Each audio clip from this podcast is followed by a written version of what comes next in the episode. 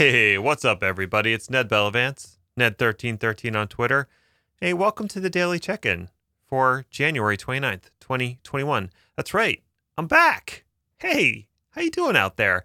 And this is going to be an audio only kind of jam because I've decided that the difficulty of doing the daily YouTube videos was too much. I was putting too much work into building those videos and trying to make them as flashy and splashy as possible. But you know what? That doesn't really make sense if I'm trying to do one every day and keep it as, I won't say low effort, but lower effort as possible. And so I've decided instead, what actually makes more sense for me is if I do just a daily podcast for a few minutes and just talk a little bit about what's going on with me, how I'm feeling, and reach out to invite you to let me know how you're doing. So let's start with that. Let's start with a simple check-in. How you doing? How are things going in your neck of the woods?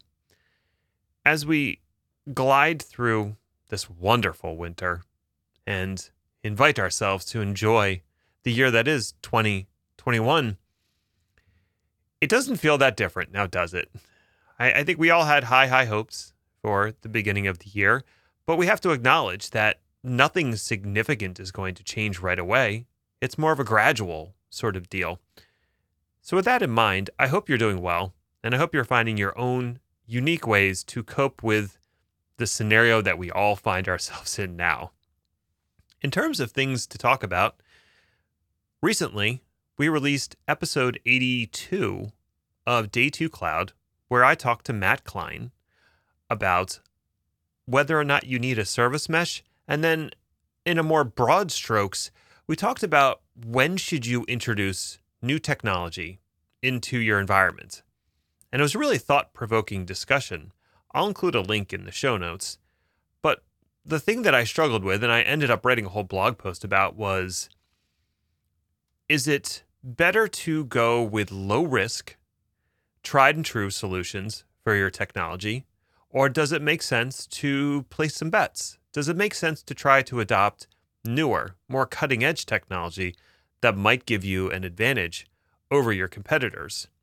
And if we look back on how companies have beat out other companies in the world of competition, some of it has been technology driven, but sometimes it's a marketing strategy. Sometimes it's the way that they're engaging with their customers. Sometimes it's purely a product thing or the perception of, of people. So, obviously, technology is not a panacea. It's actually simply a way to implement a strategy that you've developed somewhere else in the business. And there might be times where that strategy is a marketing strategy and it calls for certain marketing efforts across a bunch of different technology platforms what's the best way to implement that marketing strategy? As, does Kubernetes even come into the conversation? Not yet. I think that's too early in the conversation. More important is what are the outcomes that you're going for and what are the inputs that are going to drive it? It's almost like writing a program, understanding your inputs and then what your outputs are. And then you can address it with the language that makes the most sense to you and the platform that makes the most sense.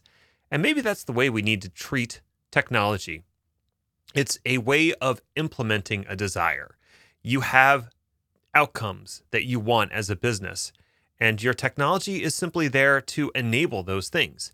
It's an enabler. I've heard the phrase that every company is a technology company.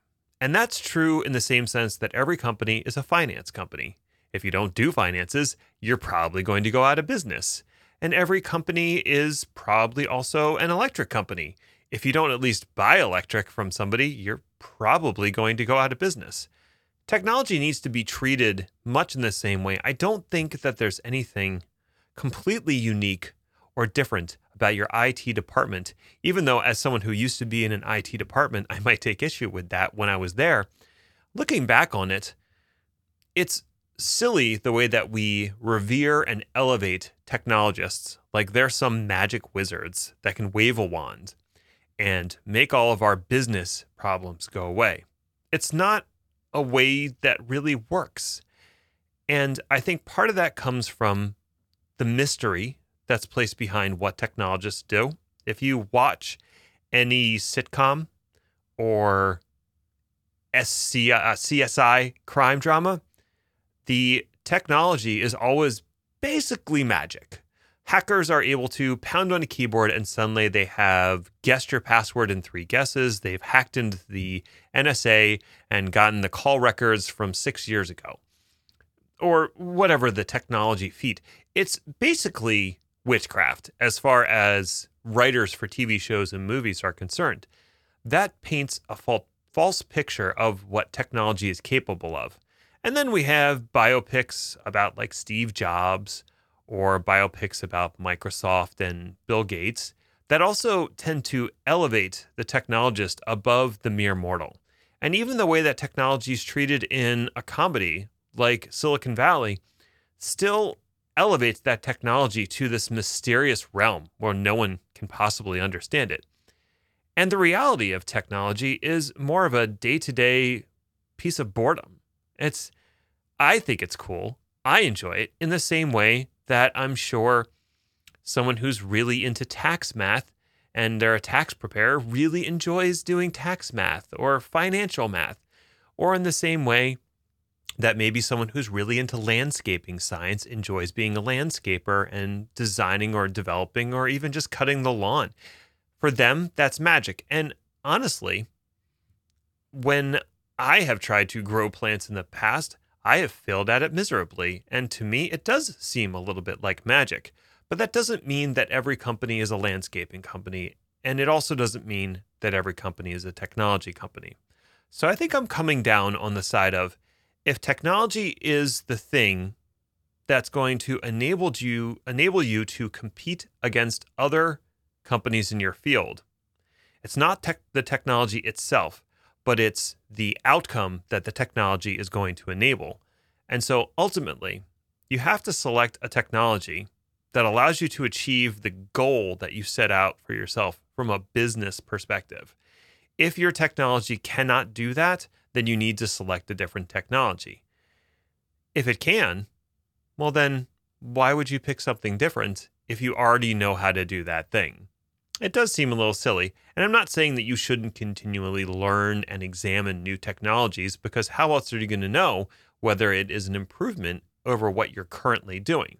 There has to be some level of experimentation, but ultimately, it is a business decision and not a technology decision, which is why technology decisions need to be driven by both sides of your company and multiple sides of your company, unless you're really small and just one person like me. So, those are my thoughts for today, this wonderful Friday as I'm closing things out.